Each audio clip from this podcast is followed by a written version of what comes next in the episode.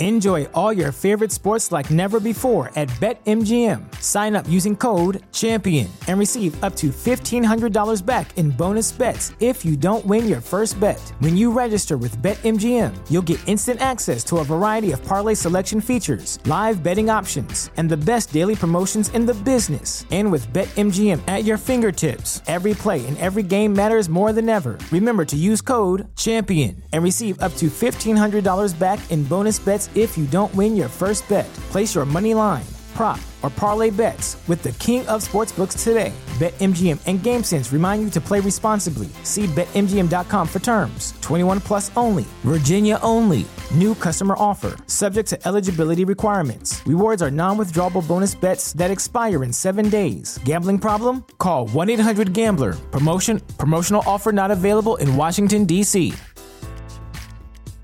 Say goodbye to your credit card rewards. Greedy corporate mega stores, led by Walmart and Target, are pushing for a law in Congress to take away your hard earned cash back and travel points to line their pockets. The Durbin Marshall credit card bill would enact harmful credit card routing mandates that would end credit card rewards as we know it. If you love your credit card rewards, tell your lawmakers hands off my rewards. Tell them to oppose the Durbin Marshall credit card bill. This episode of the Warriors Huddle is brought to you by our presenting sponsor, the Athletic Club Oakland, a local sports bar I fucking love. Look, all of our social lives took a nasty hit during the pandemic, and one of the awesome things COVID stole was the ability to watch sports with friends. It's something I've loved my whole life, and good news the Athletic Club has our backs and has given that right back to us. The ACO is shut down their entire side street, not some parklets. I'm talking about the entire side street, created an enormous outdoor space, called that space the town gardens, and filled it with tables and huge TVs and their full complement of great food. It's big, it's comfortable, but maybe most important, it's a great spot to watch any and every sport with anyone and everyone you want to. The Athletic Club is now our go to spot to watch all sports, and with the NFL right up on the horizon, we hope you're going to join us there. In fact, if I see you at the ACO and you're in any type of huddle gear, beer, in fact, maybe beers on me, the Athletic Club Oakland, where sports fans can be sports fans again.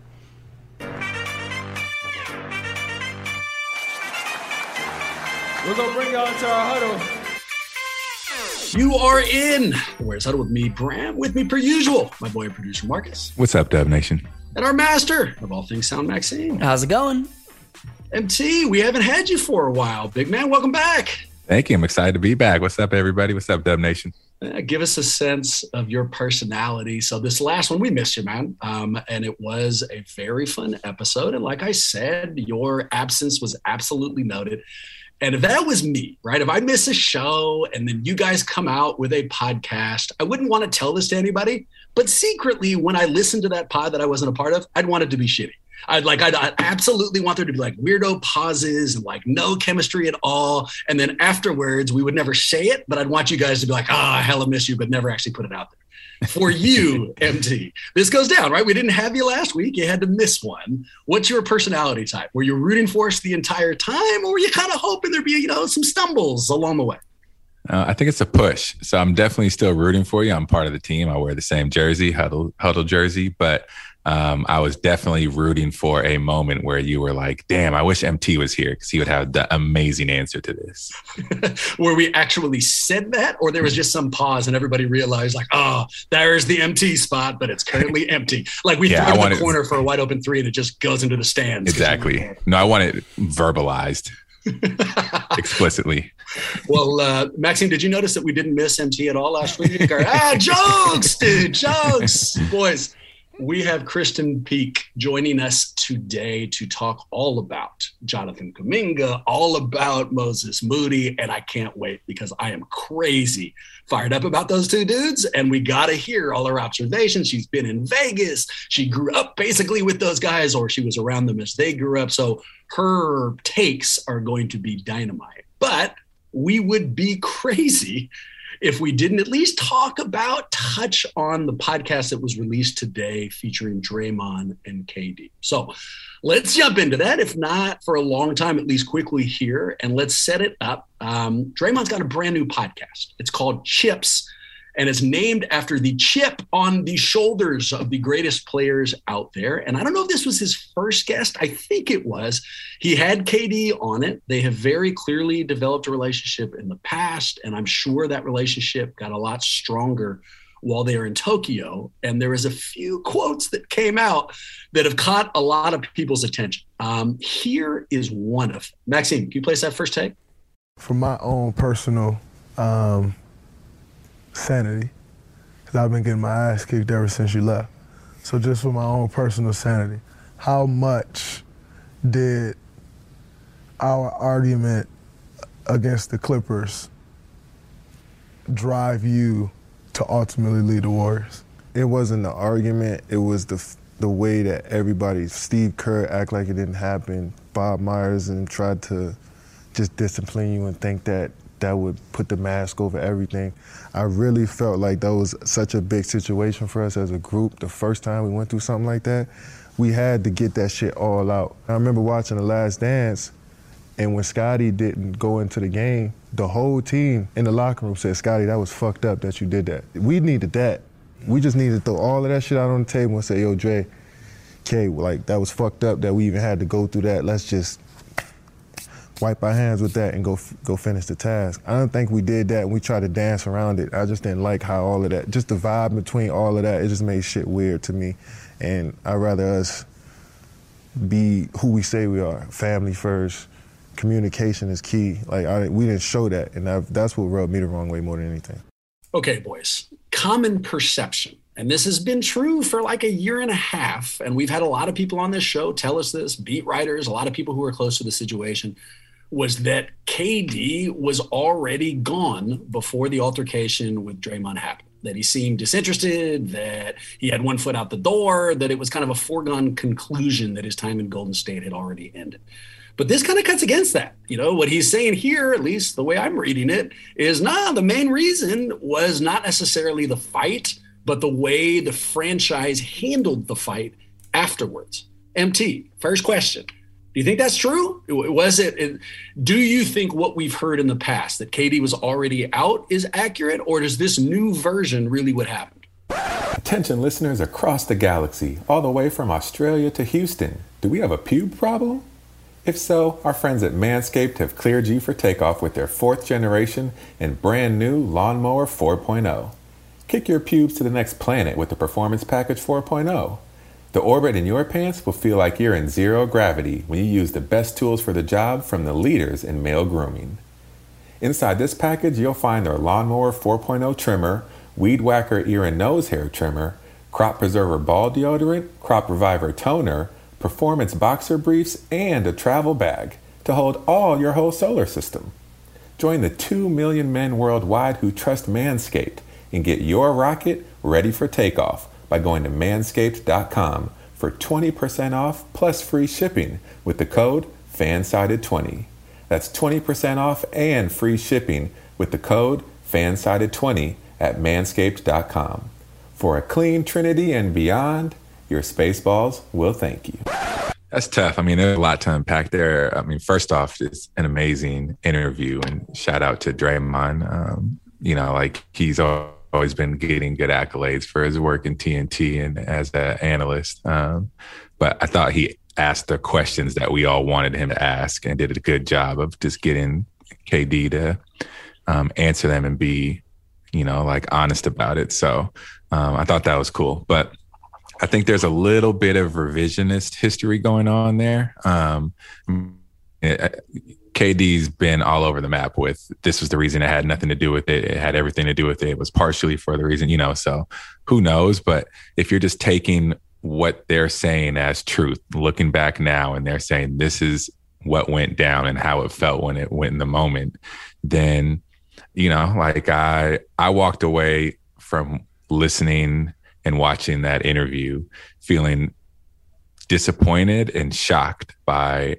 how Myers and Kerr handled that because I'd always had this perception in my head that they were the players, GM, and coach, respectively. That what they brought to the table, especially from Kerr, was not you know the best X's and O's coach, but he was really a players coach, and he knew how to relate and and talk to teams, and he brought in all these great ways, these Zen ways from Phil Jackson, and you know this discipline and structure from Pop. So to hear them say that, to basically say like they both took the wrong approach to making that critical moment in our team history in this franchise um, they took it the wrong direction. It just was a little disappointing because I expected more and I thought that they would be able to handle it better. We're going to play um, that. We're going to yeah. play that quote, um, and we're going to I'm to dig into exactly what you were saying. And you already fucked up my outline again, MT. Good to have you back, buddy. you know, way to go. God damn it. This is the one of those scenarios where I was not ready to push forward, but that's fine. um, let me follow your lead before we play that quote. First, yeah, Draymond did a great job. And it's not just that he recognized the issues, and it's not just that he was able to tackle those issues in a competent fashion. Draymond was able to weaponize not only his personality, he was able to weaponize his relationship with KD in a very high profile interview. That's not some easy shit to do. Um, one of the things I try to do on this show is start personal and then ask somebody else for something personal because it's way easier if you've already shared something for the guest to share something. The way that Draymond phrased that, to start it off with, look, dude, been getting my ass kicked since this happened. So I have to ask you, immediately, I would think, makes KD feel more relaxed. It takes away some of the nastiness of the interview. It was just, it was a, a phenomenal approach, and he does. He has nothing but a bright future in uh, in sports media. As far as do I think they're telling the truth? the truth lays somewhere in between, the way it always does, right? We have heard from too many people whose opinions I trust and who have an ability to read personalities and just perception that KD was kind of gone, that he didn't necessarily have an interest. In fact, Draymond even says it during this. But I also think that this had some kind of an impact. And the way that that KD uses the phrase family, that we weren't who you guys said we should have been, I think what this could have been is a chance to save KD. If he already had his foot out the door, this goes down and then Golden State handles it the way that both players apparently wanted them to, I think that had a chance of sucking him back in. So I don't think that this kicked him out, but I think it was a missed opportunity to make sure that he was really happy here. Maxime, finish this out. What do you think, man? Was this the straw that broke the camel's back?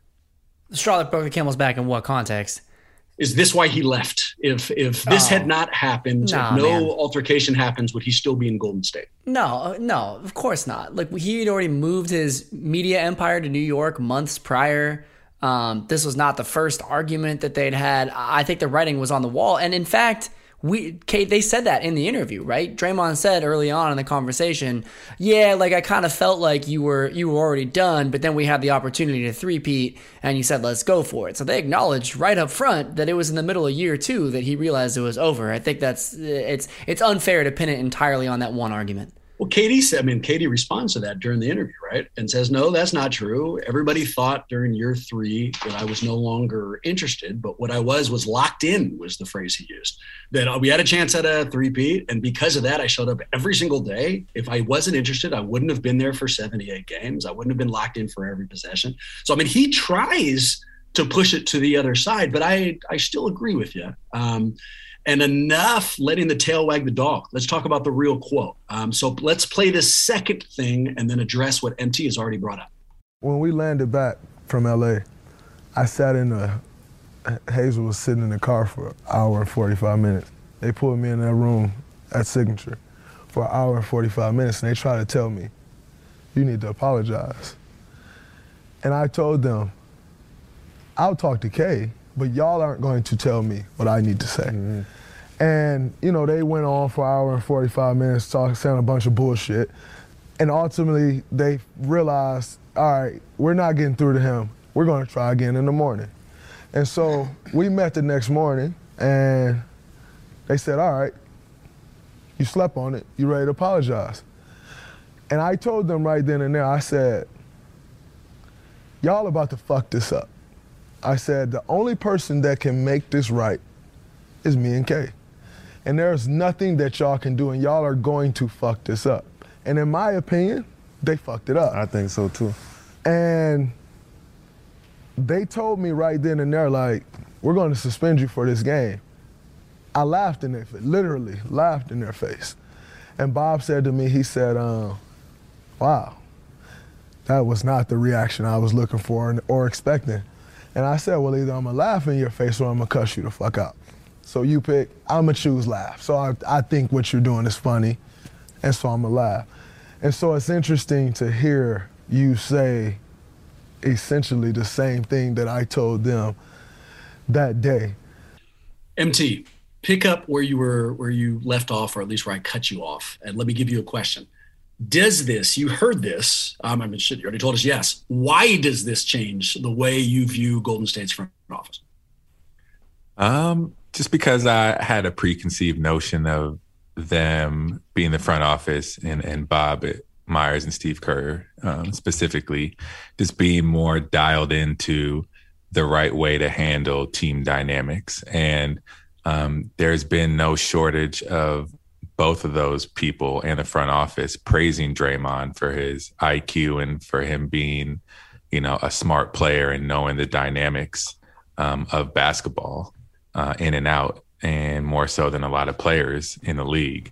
So for them to sit in a room, and if it really was an hour and 45 minutes worth of discussion, for them to come out of that discussion with Draymond Green and still decide to take that course of action and still go down the route where he was saying like this is not the way to go. This is going to mess it up.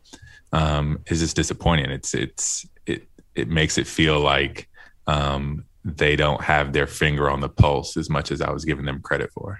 Well, it has to change our perception, right? Like when we talk back on Steve Kerr, when we refer to the front office, when we're talking about Golden State culture, what are we talking about, generally speaking?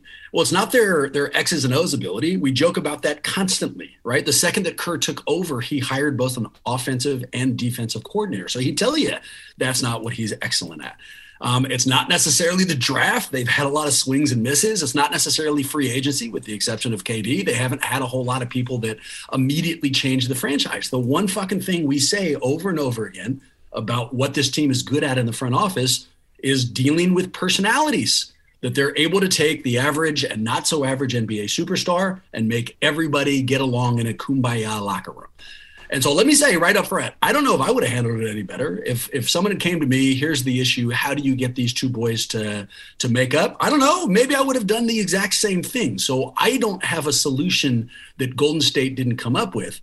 But that's the problem when we say that somebody is really good at something, when we point to Golden State's ability to deal with personalities, what we are saying is that they come up with shit when other people can't.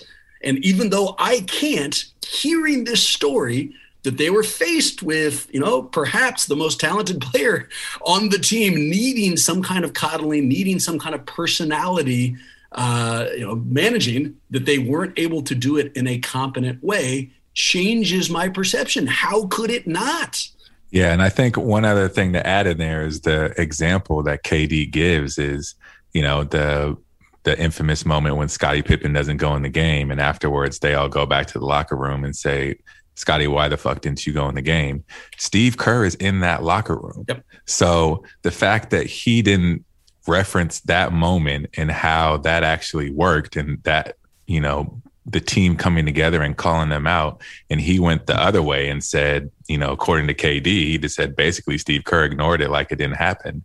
It's just like, how did you not learn from that situation that that was a good thing? Unless maybe Steve felt like at that moment how it went down with Scottie was not a good thing and he wanted to go somewhere different, but it obviously didn't work. We also kind of know that Steve Kerr trying to use those Bulls examples with KD didn't necessarily land, right? I mean, there's there's that example where Kerr tried to tell KD the story of Jordan and Phil Jackson, and Jackson saying, Michael, who's open? You know, and, and how Jordan got, uh, I'm sorry, how Phil Jackson got MJ to see how his, his, other teammates were open. And, and that was the way that they got team ball out there. Supposedly, when KD heard that, he immediately ignored it. So maybe Kerr didn't think that those examples were landing, but that still doesn't excuse him from not coming up with something if that is his principal skill set, if that's what we are always uh, pointing towards. Maxine, let me change the question a little bit does this quote change the way you view Draymond at all? Yeah, a little bit, um, and maybe not for the reasons that uh, you might expect up front. What uh, what I see is um, it sort of humanizes him in a way that uh, I wasn't totally expecting. I think you know you see him sort of I think change his tune a little bit from previous media appearances, previous conversations around this story.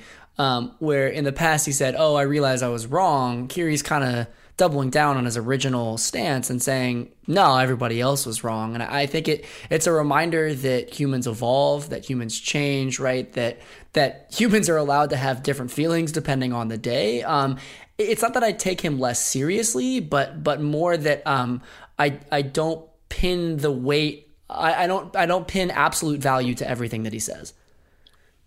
This changed me um, I still love Draymond. I'm not one of those people who thinks that they should necessarily trade him out. But you know, how have we always viewed Draymond, or how have I always viewed Draymond? Draymond is a guy who plays with his emotions on his sleeve. Always says, you know, what the hell it is that he needs to say. But is I've always thought, at least, had a governor on that. Was always doing what he could as long as what he was doing was good for the team. And what happened today, what what came out, you can say a lot of things about it, but it sure as fuck wasn't good for the team. And if this discussion puts a collective pebble in the shoe of this team as they go forward, if there's if now Bob Myers is feeling weird about this, if Steph Curry did anything but like what this quote was, Draymond's decision to come out with this two months beforehand and wake a sleeping dog. We've already dealt with this fucking issue. The idea to do this now makes me feel like there are times when he would put himself above the team. And before this, I never would have said that. I'll give you a shitty example that doesn't immediately match up but I've always respected Pat Bev's um, emotional style, right? I hate Patrick Beverley. He bothers me in a way that I cannot describe, but I can always respect what he has done for his uh, for the teams that he plays for, right? And he always goes up to a certain line. He he almost plays dirty, but he never crosses it until right these last playoffs where he finally fucking crossed it, pushed Chris Paul, and the whole thing came to a crash. This isn't quite the push but this is a step over that line. Draymond has always been down to share what the hell it is he feels like he needed to share, but it's never really come back and bit us in the ass. And I feel like this is kind of on the other side. MT, am I crazy? I think so. I think you have to you you can't have it both ways. If you want Draymond to be authentically Draymond at all times, if you want Draymond to in game three of Kevin Durant being on the Warriors, when they call a timeout, him yell at him, that's not the way we do things here. You know, like you have to take the good with the bad. You have to take the occasional nut kick to Steven Adams and you have to take him, you know, like calling it how it was if there's a situation that didn't go down the right way. I think his relationship with Bob Myers is extends beyond the basketball court. I think he and Steve Kerr have a strong enough relationship that they can get beyond cussing each other out in practice. So, you know, he's one of those players that embodies the new version of what a player is and they're not just going to sit there and you know like be quiet about it if he's going to be vocal and be a team leader this shit defense. just didn't just happen mt Th- those yeah. other examples you just gave us were all in the moment something happens he feels a certain way he takes it off his shoulders and puts it out into the universe that's not what the fuck this was the thing he's talking about happened two years ago this wasn't like some random ass question that a reporter gave to him he sat down crafted this interview picked the time, picked someone to put it out, and then decided it came out right now. I mean, that that's a different analysis. I don't think those two things are the same. But yeah, that's fair. Um, but when did this interview happen? Did it have to happen post Olympics? That's my assumption. I, I don't know. I don't know the answer to that. Yeah. So that's my assumption too. So I think there also has to be factored in that they just came back from winning gold in Tokyo. The same reason why Kevin Durant even listened to the pitch from Draymond Green is because they bonded during the previous Olympics. So, you know, they go through that same experience again, probably even heightened because of COVID. They, you know, reignite their friendship and brotherhood to a, another level again. So, of course, Draymond has a new show. He's going to come out and you know, like give the entertainment side okay. of it. So, but there you go. That's the exact distinction. That's exactly where it hits me in the wrong spot. Because your other examples, and before we listened to this, when Draymond had an emotional outburst, I always thought it was aimed at bettering the team. He might have been right, might have been wrong. I'm not sure. But if you asked him, that's what I'm sure he thought he was doing. There is no way to view this where he thought he was helping the team. In fact, I agree with you. What you just described is he thought he was fucking helping himself. He had a brand new podcast. He had just developed an incredible relationship on a very high profile issue and then used that high profile issue to help his podcast, not help the team. That's a problem to me. You know, it's not not a problem that's unforgivable. Now we'll move on. In a week, we won't even be thinking about this shit anymore. But it it certainly impacted the way I viewed him because this is him above team, not team above him. But I would argue, and you know, maybe this isn't true, but it, you could debate that putting it out there makes um, is for the team because it pushes Steve Kerr and Bob Myers to be better at what they were doing. Okay, no, no, I can let, let me. I disagree. Here's why. The main reason why fucking free agents were probably coming here, in addition to Steph Curry being here, right, in addition to the talent, was that culture that we set up in the beginning the idea that look, you're going to go play for the the most player friendly coach you could have, the best free agent or the best front office you could possibly have. Come here, you're going to have a great time. And what commercial did we just throw out there in advance of a veteran buyout season that we're going to need somebody? What we just heard is no, you remember that culture? You guys thought it was true? Bullshit. It's not real. Behind the scenes, they didn't even listen to me. I laughed in this dude's face because I didn't like the way that he was dealing with it. And it turns out I was right. If that message is received by other players, that shit doesn't help us. Like that, that is absolutely going to hurt this team going forward. Yeah, I, I agree. But if you don't think they already knew that, any of the veterans that we would want, they already knew that. And if you don't think so, then I don't think, you know, you're being honest about how how much they talk as players amongst each other. Yeah, that's fair. Maxime, what do you think? Well, so first of all, I'm still just tripping on. Did did we not catch how you said MT, am I crazy? And then he just so casually oh, said, Yeah, no, I got yeah. it. It really fucking bothered me. And then I would, that was what I was going to focus on. And then what he said got me so angry that I couldn't even go back. I have here on my notes crazy underlined and circled like six times. So yes, definitely caught that. Okay. Fuck you, Marcus. I'm so glad. Wow, we missed you on the podcast, MT. That's that's next, right? Absolutely right. Not enough people called me crazy. I want to just sort of reflect back to um, the podcast that we recorded. I don't know if you guys remember. Right after this um, fight happened and Draymond was suspended, I came on pretty despondent, and what I said at the time was, you know, I, I think this is this is the the nail in the coffin to Draymond not ending his career as a Warrior. Now, I thought that that was going to be, you know, the timeline was going to be a little bit more accelerated than what we thought, but I think we're starting to see it play out a little bit more, you know?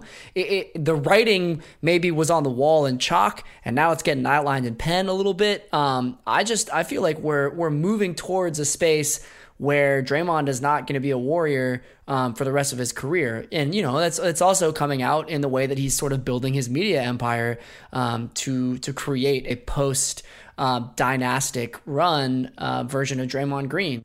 Let me underline something. Um, so I, I, I, stick by all the shit that I said, uh, but I will also say that Draymond Green is one of my favorite Warriors of all time. That's not a throwaway line for me. This team means more to me than it can possibly be justified. And so I don't I don't want to see him out of Golden State. I'm hopeful that he will spend his entire career here. I hope he has a role in the front office. But it did change a little something. You know, this is this is one of those things that is now going to be a part of my relationship with uh, with Draymond Green. Let me give you one last quote. But this one, gentlemen, is from a different podcast. This was recorded two years ago in October of 2019. It was after, obviously, the uh, Clips interaction. It is on the Woj pod. And here is Draymond and Bob Myers directed by Adrian Wojnarowski, talking about the exact same interaction. Let's get that quote. As a president of the basketball, they great titles, but for me, those titles really don't mean anything because it, he plays such a bigger role in my life and and someone that I can get the truth from and almost like a life coach or a older brother like however you want to frame it he plays that role in my life and so that's someone I always called no matter what and it just felt like wow is this not the guy I've thought I'd known for all these years is he turning on me and I started to tell myself all of these things. And then I turn on and I read it, and everybody's like, oh my God, the Warriors sided with Kevin Durant. Right, it's like, right. whoa. Right. That was, I think, was the toughest thing for me. Yeah. And that was, and that was exactly was going to be the perception. I got to believe, Bob, when you and Steve and all the people who make that decision, you knew that was the, what you were going to have to answer to. They, Kevin's a free agent. They have to side with, they have to suspend Draymond to save face with Kevin I imagine you knew that would be the byproduct of that of that narrative. Yeah, but can I? I'm gonna answer that. where are you now with that? I don't even know. Like, where did you? Where do you sit on that now? I just had to accept the fact that I was wrong, and once I was able to get over my stubbornness and accept the fact that I was wrong, I was able to move on.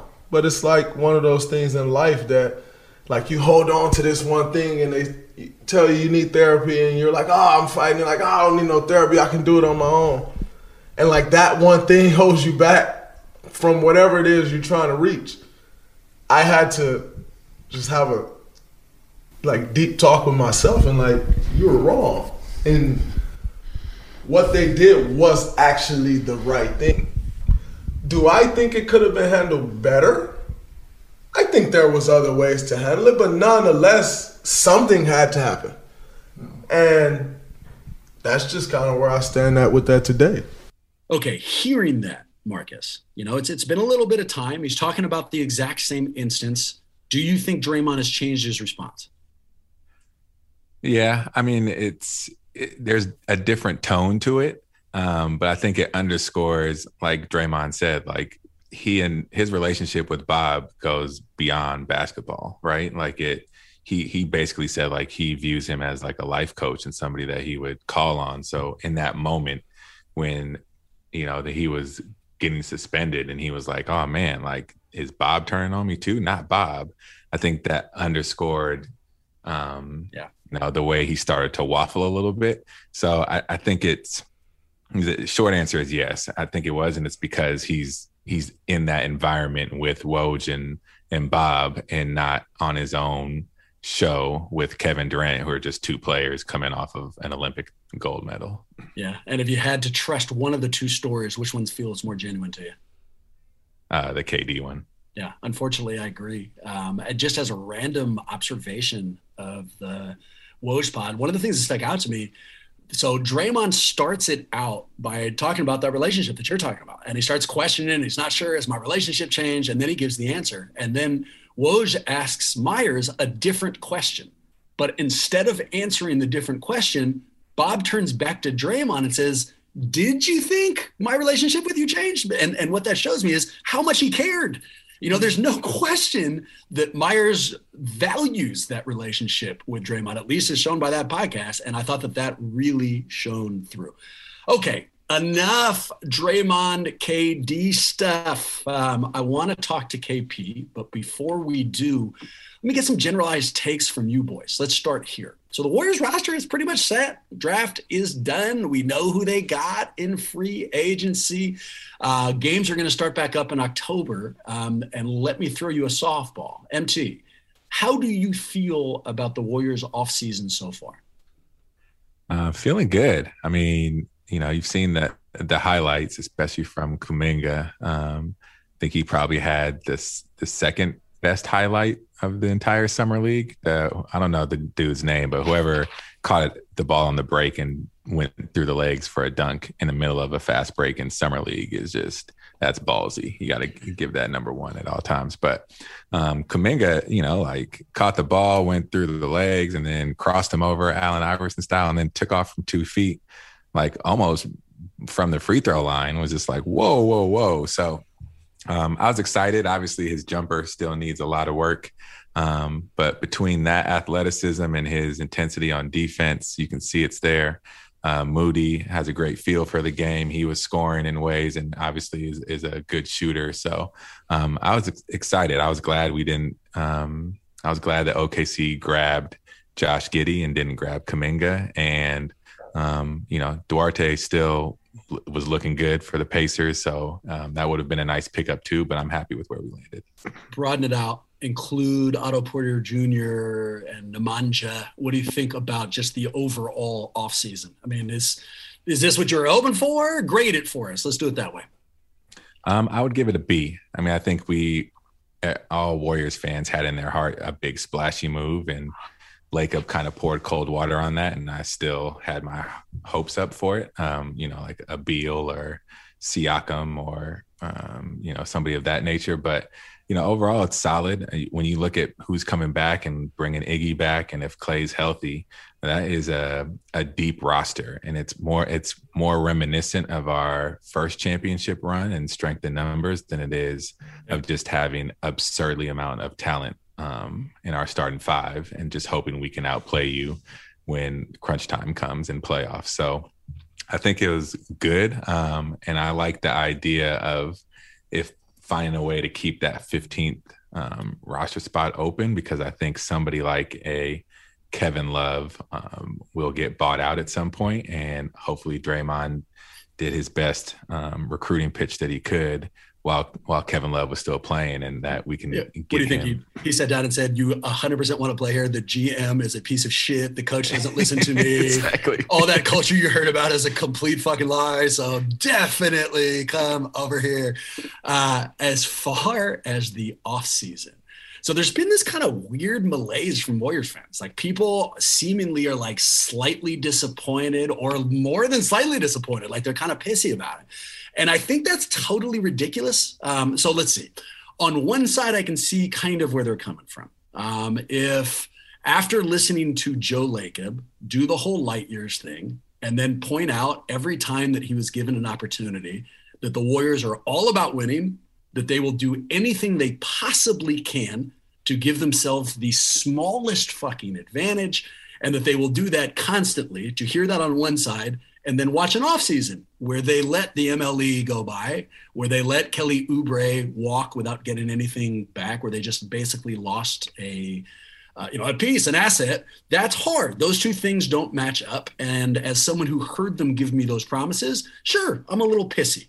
But the other side to that is Warrior fans have become so remarkably, remarkably entitled, and not all of them you know just some of them. Perhaps just the people who have been watching when they when they started going towards the championships.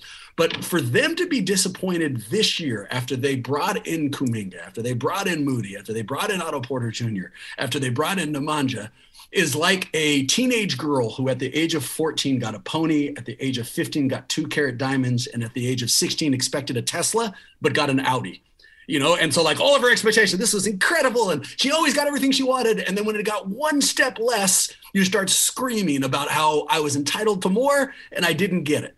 And this perception of warrior fans not being happy of you know this it's not an embarrassment of riches but it's a hell of a contending team that now is in front of us screams entitlement to me. So i have been happy with the additions and kind of surprised by the lack of, I don't know, if not a standing O, applause from Warrior fans who they brought in. Uh, Maxime, you happy? Yeah, no, I'm I'm extremely happy. Um, I I do sort of I get the I feel like the the the metaphor is actually a little bit more like for your first, you know, your 16th birthday you get a Bugatti and then your 17th birthday you get like a Ferrari and then your 18th birthday, you know, you only get an Audi and it's like, well, yeah, you know, but those other two cars were like the fucking coolest thing ever, right? And so I, I do sort of understand. It's not like you get that ramp up. I, you know, I think there's a lot of fear that that Klay is not going to be uh, back at 100% at sort of any point. Um, and, you know, I, I think it's hard to lose sight of the fact that Steph is in his prime right now, and we want to do everything we can to maximize it. So, in some ways, you know, being entitled would would say like, "Oh, we've already had our championships, like we can just rest on our laurels." You know, I think a lot of the intention behind the f- the furor with which we wanted some of these, you know, the Bradley Beals of the world, um, is to make sure that we can get Steph and the Warriors another championship while he's still in his prime. MC, how many meetings have we had off air where I make it really clear I don't want you guys to make my analogies better. I mean, with this phone, I thought I kind of nailed mine. I stuck the fucking hand in, and then you know now I got to hear about his stupid actual cars that he that he amped up to. So I don't know. I mean, like four or five meetings. How many times have we discussed that? Enough, but you know, it's a great analogy, so I'm on board for it. Which one, mine? Because otherwise, I hate Maxime's. yeah. Oh my god, I'm gonna start doing this show by myself. You guys are terrible. Uh, well, any final thoughts before we bring in KP and hear what she has to say about the offseason? Uh, Davion Mitchell looks pretty good defensively. Enough so where you're upset? Should they have taken him? No, I don't think that great. Um, but you know, he looks like he will pan out to be a legit pro. So, um, you know, be interested to see what KP says if if we still nailed the draft right. Last question. I wasn't going to throw this out there, but uh, the defensive prowess of Davion reminded me of it. Money doesn't work, will never happen. No one is talking about it. But Patrick Beverley has found himself on some new teams. Uh, I think he's currently a member of the Minnesota Timberwolves. Would either of you have any interest in Mr. Beverley being a member of the Golden State Warriors?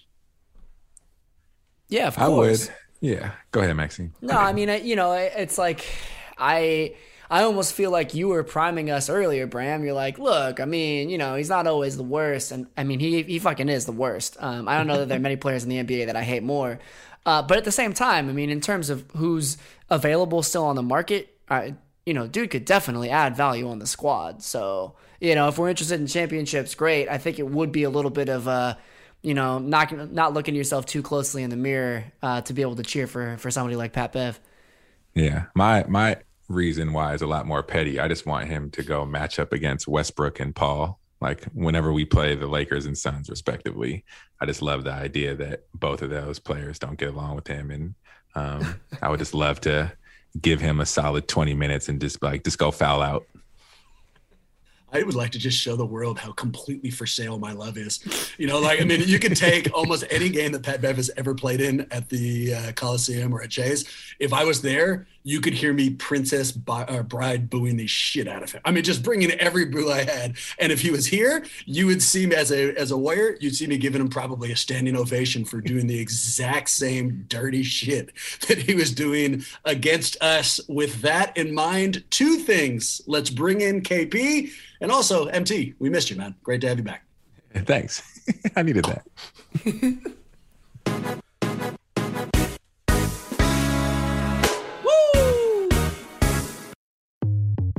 is my great pleasure to announce rejoining us after not too long, a 13 year veteran of Yahoo Sports, an NBA draft guru who not only watched this year's draft class grow up, but has been in Vegas this past week chronicling their introduction to the NBA, and a paddle boarding dog owner who would never put an order of fries down at a sporting event, Miss Krysten Peek. What's going on, KP? Hello. I love this intro so much. Yes. uh, paddle boarding dog owner. Yes, that's me. I was going to play around and I couldn't really come up with the exact way to phrase it, but a paddle boarder who frequently threw her dog in the water. And then I realized that's not cool. You know what I mean? Like, that's not a nice way to introduce somebody. So I went this way instead. I like it. And let the record show I did not throw him in the water. He just doesn't have balance and was falling in. Well, to be fair to me, there is no record of that because you didn't share those pictures. you know, so I guess we'll never know, Maxime. Hella pressure on today. And I'm already kind of screwing it up. So I begged KP to come on. We we had set it up for later in the week. That isn't gonna work. And I thought I was gonna lose her. So I begged her to come on today. She came on with a caveat. She has got right now 28 minutes in counting before we lose her. And you know how I get off track, man, and, and kind of lose sight of where we should be going. So, pressure today. We actually have like business to get done and a certain amount of time to get it done in. Yeah, but you got this, man. hey, I appreciate that, even if you didn't mean it. Uh, KP, one segment today, and the title I'm fired up for. It's called I Was Right. I was going to call it KP Was Right, but instead I'll go I Was Right. It's about you. Here's the idea. Before the draft, everybody, maybe not everybody, but most Warrior fans, most pundits desperately wanted Golden State to trade their picks in the draft, and they had nothing but concerns about the people who might come back. We all wanted them to add to the championship core. Now that Summer League is almost done, we got a couple more games left. Suddenly, that feeling has kind of changed. People like Kuminga, people like Moody, and the big exception to this is you. The last time we spoke to you, you detailed why the Warriors could and probably should draft both Kuminga and Moody. And since we are all on your same level, there's been all these reasons why we suddenly love these guys. So we're bringing you in today to announce to the world how you were right. And let's start with Kuminga. Um, uh, well, let's set up the obvious. Were you in Vegas Summer League? Was my introduction of you right?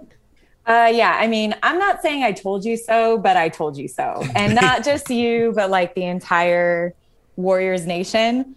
I mean, I, I've seen this.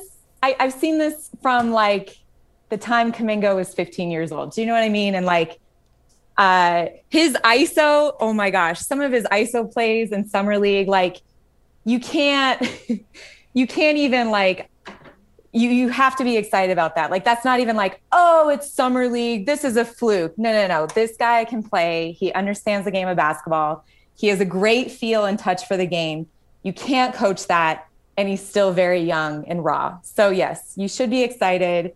You should be very encouraged about what you saw out of him and how he dominated and how he just clearly wanted to play and compete there. Like that is those are huge signs going into this year why can't I dismiss this as summer league? So that's one of the things I was going to throw at you. You know, the, Yeah. the people who still have some concerns are saying, look, summer league's wide open. We watched G League last year, which was a little bit more structured. And while he could excel here as an athlete and a hell of a player, we can't necessarily take this success because he's going to have a much more structured time in the NBA. Why are they wrong? because every top player played at summer league this year because there was no summer league last year and nobody was ducking or sitting out i mean granted there were players like Cade cunningham jalen green even moses moody quit playing after three games but they played three games and they were competitive games. So you're seeing guys go out there and compete and try to get a spot on these teams. And kuminga is one of those like i think he felt slighted and he was he had a chip on his shoulder. He's like no, I'm going to go out to Summer League. I'm going to show Warriors fans, I'm going to show the NBA, you guys are wrong about me. You should have me on the team. We shouldn't me and Moses should not be packaged as a deal for another player. And we're going to impact this team and try to win a championship. You know what he reminds me of? It, it's like watching like a, a 17 year old drive a Porsche. Like it's a little bit out of control, you know, and like there's certainly a lot of room for growth, but there's also no fucking question that it's a Porsche that we're watching. What are some things? So you- you've already mentioned, you know, some of the the one-on-one work we've seen. What sticks out to you? Let's focus on Vegas. What has he done? What skill sets have you seen that if they they didn't surprise you, at least impressed you? I would say his ball handling got better. Also, his shooting mechanics looks a lot more fluid. He uh, isn't second guessing himself. His shot selection is still needs some work, but that's going to come with time and growth, and also um, as he grows as a player and gets older. But uh, those two things are very encouraging. He looks stronger and more sure, sure of himself. Uh, so there, there's nothing more you can ask from Kuminga as the number seven draft pick to the Warriors from what you saw at Summer League. Know what I really liked? I mean, just random things. And I'm just going to piggyback from what you just said. I like that he was getting calls. I like not only that he could draw the foul, but that his name value was attracting refs. I mean, he, he was getting a lot of benefits of the whistle, which you don't always see. And I understand it's Summer League, but it's worth pointing out. Um, I love that he's an athletic marvel. You prepped us for that. I just used the Porsche line, but in a league that is fit with probably the world's best athletes, I think this guy's athletic physique is still going to stick out. But I like his mentality too. Like it's super obvious. The summer league coaches went to him and said, "Look, this is your fucking team. You know, go for it. We're going to go as far as you take us. Take as many shots as you like. You are going to be leading the offense, even when we sit people out, like Gary Payton II." And he doesn't seem intimidated by that. He doesn't seem concerned by it at all. Um, and I like that he seemingly played better with Steph and Draymond in attendance. You know, I'm the kind of player, KP, if it was me and like not only veterans, but world class players, Hall of Famers are there to kind of see how I can ultimately play out. I can see my butthole puckering up. I can see being really nervous. And he did not have any of that, which uh, which is encouraging. Maxime, uh, you following along with this, man? Are you as fired up about this guy as we are? Yeah, hell yeah, hell yeah. and I mean, I think one of the things that people are, you know, kind of knocking for earlier is this assist to turnover ratio. And quite frankly, like I actually, you know, I get it. These things happen, right? But I see him keeping his head up as he's coming down the court. And then one thing that I really love is, you know, when he drives to the rim, people are kind of crashing on him, right? There's this expectation that like he can actually finish around the rim, and that uh, like the floor spacing that's going to happen, um, sort of in the front court, right, with kind of Steph and Klay.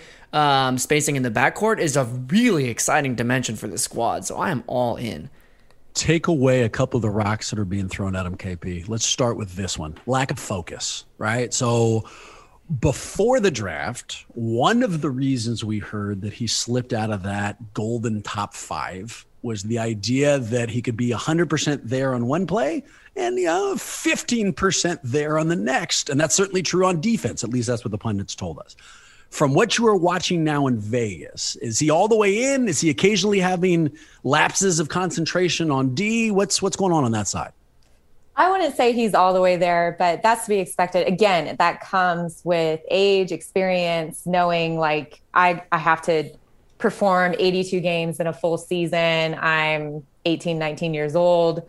Like, what does that mean for me? I'm getting paid all this money. I have all this expectations. I have the front office people telling me something. I have the coaching office telling me something. I have my teammates telling me something. So it's going to be a big adjustment for him. But I think he has the right mentality going into it and the fact that he just you know loves to play the game. Like i was watching a game and they're interviewing kyle guy on the bench and kyle's got his earpiece in and they're asking about kuminga and kuminga could care less. Like he is plugged into the game. He was sitting yelling, next to him yeah right? sitting next yeah. to him yelling at his teammates like could care less. Like most guys would be like yo what up? Let me get my tv time. And John John Kuminga is just like, yeah, whatever, Kyle. I, like, I loved that. I love that that entire back and forth because at some point you almost expected Kyle to be like, "Look, Jonathan, like settle down, dude. I'm on TV. Yeah, yeah. I hear this question at all. Like, I I love that you're screaming defense, but I'm giving an interview right I now. I know, dude. It's summer league. Calm down. yeah,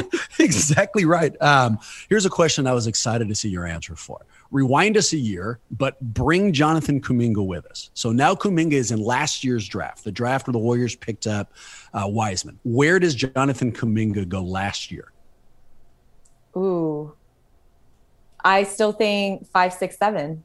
It's still that late. Okay. Yeah. Um, how about this year? Now that the teams have watched him play in summer league, Four. so, uh, and why? How does he get above Scottie and Scottie Barnes? I yeah. think you know Toronto is probably looking at this, and Scottie's a great player, but you need somebody that has a little bit more like scoring finesse and body control at the rim for that next level. For that, I don't know that all star caliber player. Like I'm not calling J.K. an all star, but like you know someone that is a little bit that can one up Scottie Barnes because Scottie loves the game. He has a lot of heart, and I think that's what Toronto bought in for, brought bought into.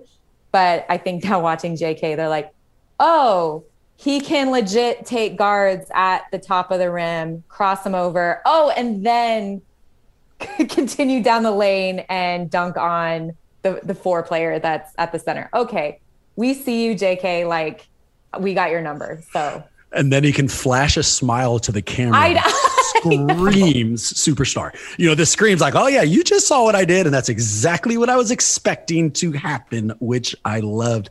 Uh, finish it out next year. So I mean, obviously the Warriors hopefully aren't going to be anywhere close to the top of the draft. But had the pick not conveyed to them this year, they would have had a pick next year. So just to, to have shits and giggles here, if Kuminga was in next year's draft, what pick would the Warriors have to have in order to land him? Oh, 10. Oh, really? 10. Yeah, Wow. because next year is sick. Next year's draft is ridiculous too. I really got to start running these questions by you before we do them on air. Because I thought like last year you're gonna be like, oh, he would have been number one, and I thought you're gonna tell me the exact same thing for next year. It's all good, Maxime. Cut all of this immediately. Here's the one I was most excited for, at least for Kuminga. So I, I don't think any Warrior fan who's watched him will tell you that they're excited for the pick. But a lot of them will still be a little hesitant because they're not sure how we contributes next year. I've got a couple of answers, a couple of things I want to see if you agree with. But before I even throw them into this mic, what do you see? I mean, because you told us this before the uh, yeah before the draft. Now that you've seen him in summer league, does he have a role in your mind on next year's Warriors? And if so, what is it? I do think so. And do you know what? He's definitely going to have to go through the Draymond Green School of Basketball. And I think just like Wiseman did, but I think he's going to take it better. And I think he's going to learn more from it and take the criticism and take, you know, kind of like the tough love that Draymond's going to give him. And he's going to excel from it. And I can kind of see, like, we talked about this, like, I can see like a Bash Brothers like forming between him and Draymond on defense. And then offensively, like you said, like, players are going to crash him because they they're watching summer league and they see his first step and they're like oh we can't sag off him because he clearly his first main thought is i want to score but once the second team comes or once the double team comes then it's like oh you got klay you got steph on the wing Yep. you know so i think he's going to be very vital in that and they're going to use him in that sort of scenario So that that's essentially what I was thinking, and I'll make it even more specific. Let's start with the regular season. What I'm hoping is it's going to take a while to get his feet underneath him. The Warriors have kind of a complicated system. We're not going to see any kind of major role for him, and it wouldn't surprise me if he spends some time in the G League. The guy needs minutes. That's where he'll get exposure. But as he kind of understands the system during the regular season, what I'd love to see if he's on the second unit, I think if he's matched up against the other team's second, third, maybe even fourth string uh, power forward or small forward, Kuminga's still going to have the athletic advantage that we see right now. So during the regular season, I can see him. And uh, will you stop throwing that dog in the water? Oh my I gosh! mean, are you, paddleboarding as we speak Gary, right now? Or? Gary is he's like he's he's trying to get some attention. He just wants to be on the podcast. He's like, I love Jonathan Kuminga too. Oh More than anything, I just I just wanted to use another water jet, so it really landed for me. Also, what what Gary was saying is, Bram, your t- uh, point is taking too fucking long. So here, let me make it shorter. In the regular season, I can see him helping with rebounds, a little bit of physical defense. Hopefully, he can hit threes from the corner, although we haven't seen his jump shot totally uh, develop. But essentially, use his athleticism on the second unit to to help slash and to defend and rebound. Reasonable expectation. that is a very good expectation. Yes. Okay, here's the next one, and it's a little bit I don't know, more involved. I'm not even sure how to phrase it, so I'll just tell it to you. What I want him to be during the postseason is Draymond's foot soldier, and here's what I mean. All right, so when they play, if they play the inevitable series against the Lakers. One of the biggest things is going to be guarding LeBron. I do not think that Kuminga is going to be ready for any kind of major role. But you know what I think he could do, Christian? Six hard as fuck athletic fouls against LeBron. And at Draymond's direction, if, if at that point he's under Draymond's wing, they've kind of figured out how to succeed. If Draymond can use Jonathan Kuminga's physicality to help slow down LeBron in a in a Lakers series, I can see him doing that. I'm not saying LeBron stopper. I'm saying somebody who can use that unusual combination of size, speed, and athleticism to give LeBron six, you know, more than he wants fouls per game. Am I crazy or is there an advantage there? No, there's an advantage. And everyone's forgetting LeBron's going to be 37. Exactly. Exactly. And like that whole Lakers team is going to be oh, like, do you know my favorite tweet when that whole thing happened? By the way, I saw this all happening at Peach Jam. I know we spoke when I was at Peach Jam, and LeBron, Carmelo, and Russ were all there. Like, this all went down at a high school AAU tournament. That's that's how this happened, right? So, but I saw a tweet that said LeBron really said, if you never rented a video from Blockbuster, you can't play on the Lakers, which is very true. Like when you look at who they're assembling in the offseason. But yeah, I think he can be, I, I think he can stop them. You look at what Patrick Williams did for Chicago this year. He stopped LeBron. He did a good job on him. Isaac Okoro, the second year player, rookie last year from Cleveland Cavaliers, top five pick. He did a great job on LeBron. So I I don't think that there's you know, it's lofty expectations to think that Jonathan Kuminga can't do the same thing. Yeah, at least slow him down slightly. Yeah. Uh, Maxime, are you anticipating? There, there seems to be two kind of camps. The big giant camp is love Kuminga, send him to the G League. You know, let let him get as much time as he can get down there. Other camp is, and I'm I'm joining this, led by Krysten, is he sure give him some minutes in Santa Cruz. I mean, I want him to get time, but I also want him to spend as much time with the big club as possible, and I think he can help him. Uh, where are you on this? No, I agree. And when we're talking about his inconsistent um, motor, sort of his lapses, right? I think Draymond is the perfect person to be yelling at him on the court to kind of snap him back into it. So I think it's really exciting. I mean, you know, the the question that I've been seeing coming up that's on my mind too is just where is he going to fit? On the squad, right? Um, if you want him playing next to Draymond, does that mean that Draymond's playing small ball five, or is he playing the five, right? So it, it, I think there are some uncomfortable questions. Like in theory, it's great, yeah, let's have him play a bunch of minutes, but I think in practice it might be a little bit more complicated. KP, how's Kuminga with conflict?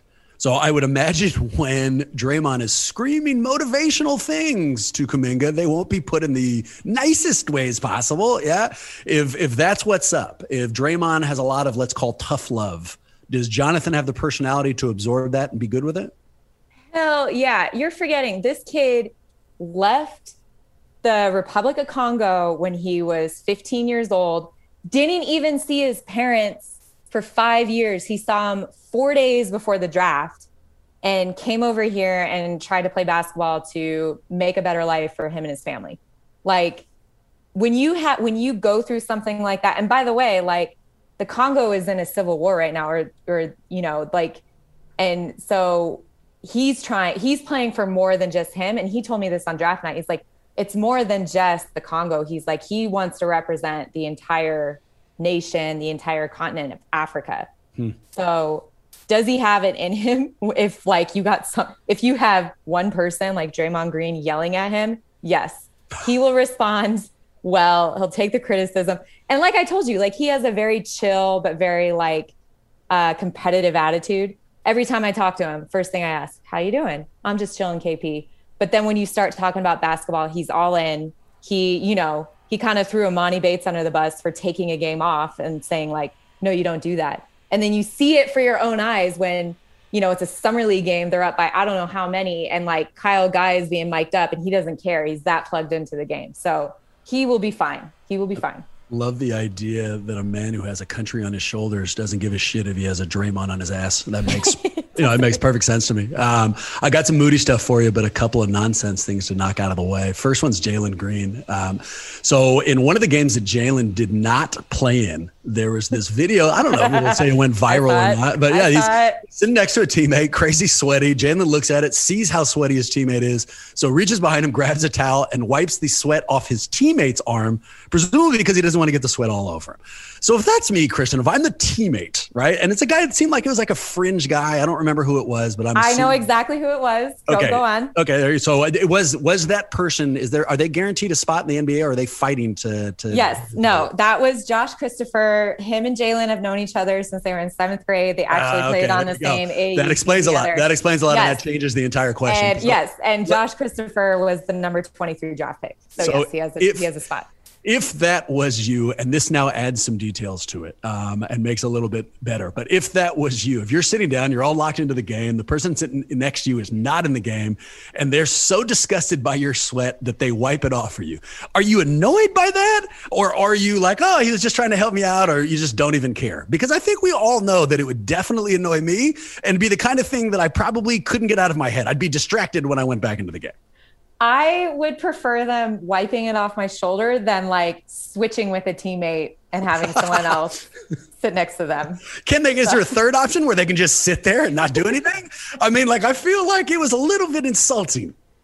No, it's not. I mean, look, Jalen. He, you know what he said after uh, one of the post games when I was down there, and it was so funny because he had just played Cade Cunningham, who was the number one pick, obviously, and uh, Jalen and the Rockets, they won. Jalen pre- played really well. And he shows up to the post game and he's wearing a white t shirt. And on the front of the t shirt, just in the corner, it says NO period one. So number one. But Like there was no, there was not, there was no thought process behind it. So then when somebody asked him about it, they're like, is there something to be said that you're the number two pick and you're wearing a shirt that says number one after beating him in the summer league in the head-to-head matchup? And he goes, I didn't even realize that. I haven't been home for a month. This was the first clean shirt I grabbed. And instantly he like tucks the shirt, like the corner of the shirt under his armpit and slouches over so nobody can see that it says number one.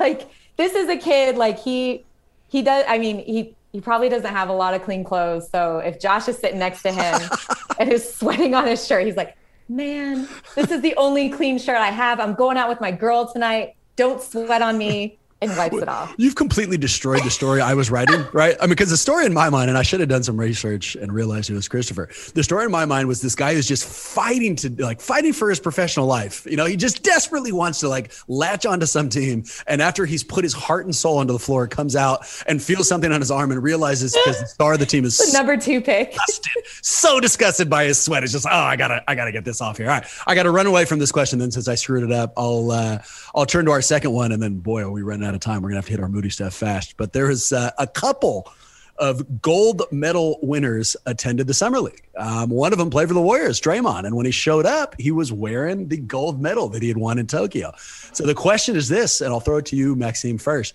If you are, you know, you've just gone to the Tokyo Olympics, you have won a gold medal. You now come back to the summer league, and you're going to go to a game. You're not playing in it. You're going to go watch a team that you were one of the founding fathers of.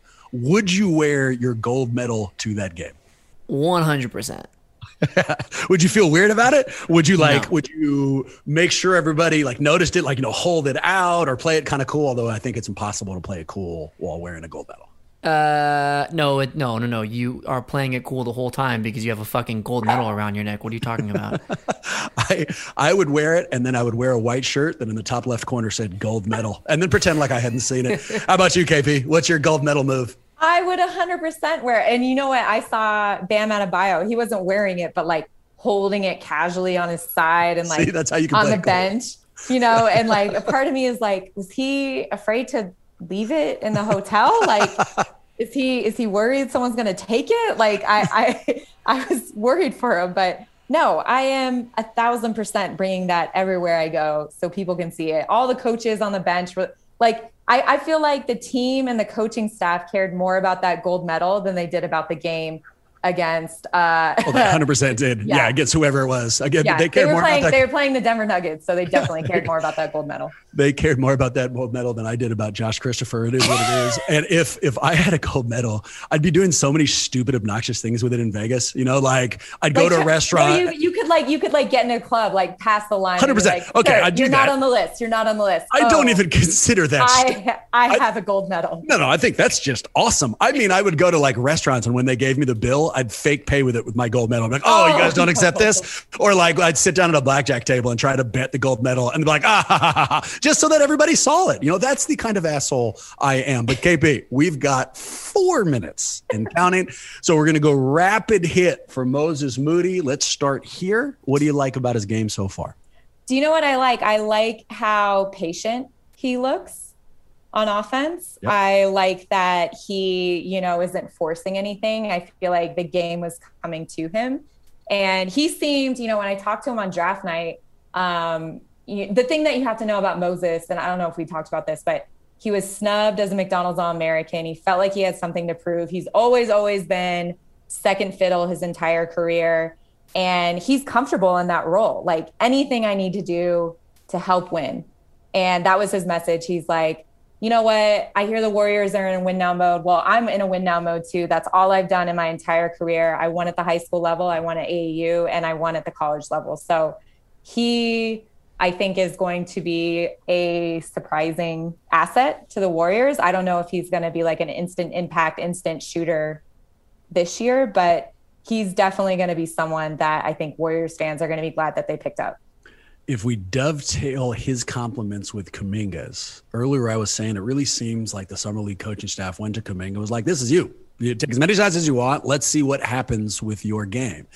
And to stretch that compliment over to Moody, and it fits exactly with what you were saying, and is a really good indication of how he can help Golden State next year. Moody was fine with that. You know, he, he, had no problem. He fit in wherever it is that they needed him, even within Summer League. And even while doing that, he's been really impressive, which is the kind of skill that's exactly what we're going to need next year. You know, just fill in the cracks everywhere where our big three don't. Um, let's go back to that draft question, but I'm going to make it real tight. If they redrafted this year's draft class, do you still think Moody lasts till 14? Yeah, I do. Uh, every time I ask you this question, it's not going the way I want. God damn it, Krysten. Yeah, fair enough. Um, we just detailed probably how, but let me ask it straight out. Do you think Moody will help Golden State next year? I think he can. I mean, he's not going to be like a primary piece. You know, he's not going to. Um, I think he's going to come in and give decent minutes when they're allowed. Do you know what I mean? Yeah, um, of course.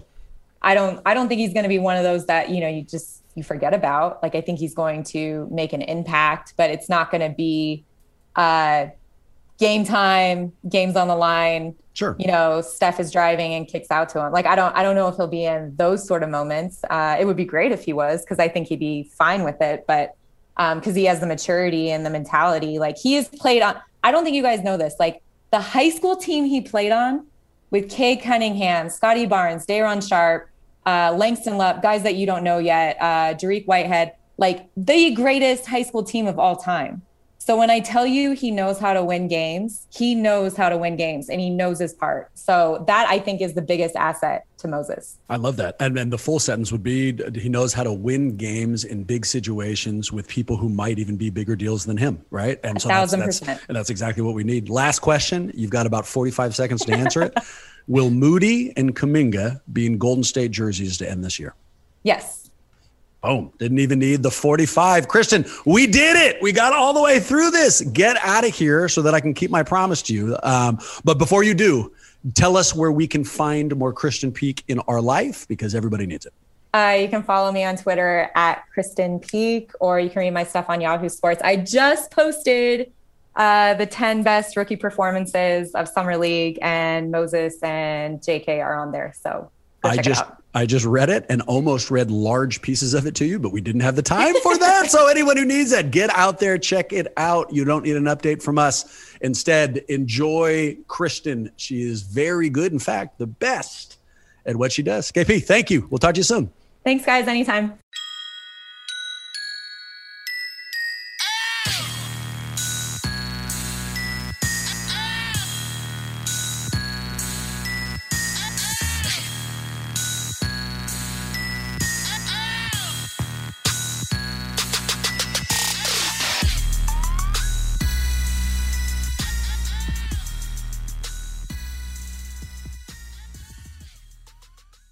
Good, good. Enjoy all your favorite sports like never before at BetMGM. Sign up using code CHAMPION and receive up to $1,500 back in bonus bets if you don't win your first bet. When you register with BetMGM, you'll get instant access to a variety of parlay selection features, live betting options, and the best daily promotions in the business. And with BetMGM at your fingertips, every play and every game matters more than ever. Remember to use code CHAMPION and receive up to $1,500 back in bonus bets if you don't win your first bet. Place your money line, prop, or parlay bets with the king of sportsbooks today. BetMGM and GameSense remind you to play responsibly. See BetMGM.com for terms. 21 plus only, Virginia only. New customer offer, subject to eligibility requirements. Rewards are non withdrawable bonus bets that expire in seven days. Gambling problem? Call 1 800 Gambler. Promotion, promotional offer not available in Washington, D.C. Say goodbye to your credit card rewards. Greedy corporate mega stores, led by Walmart and Target, are pushing for a law in Congress to take away your hard earned cash back and travel points to line their pockets. The Durbin Marshall credit card bill would enact harmful credit card routing mandates that would end credit card rewards as we know it. If you love your credit card rewards, tell your lawmakers hands off my rewards. Tell them to oppose the Durbin Marshall credit card bill.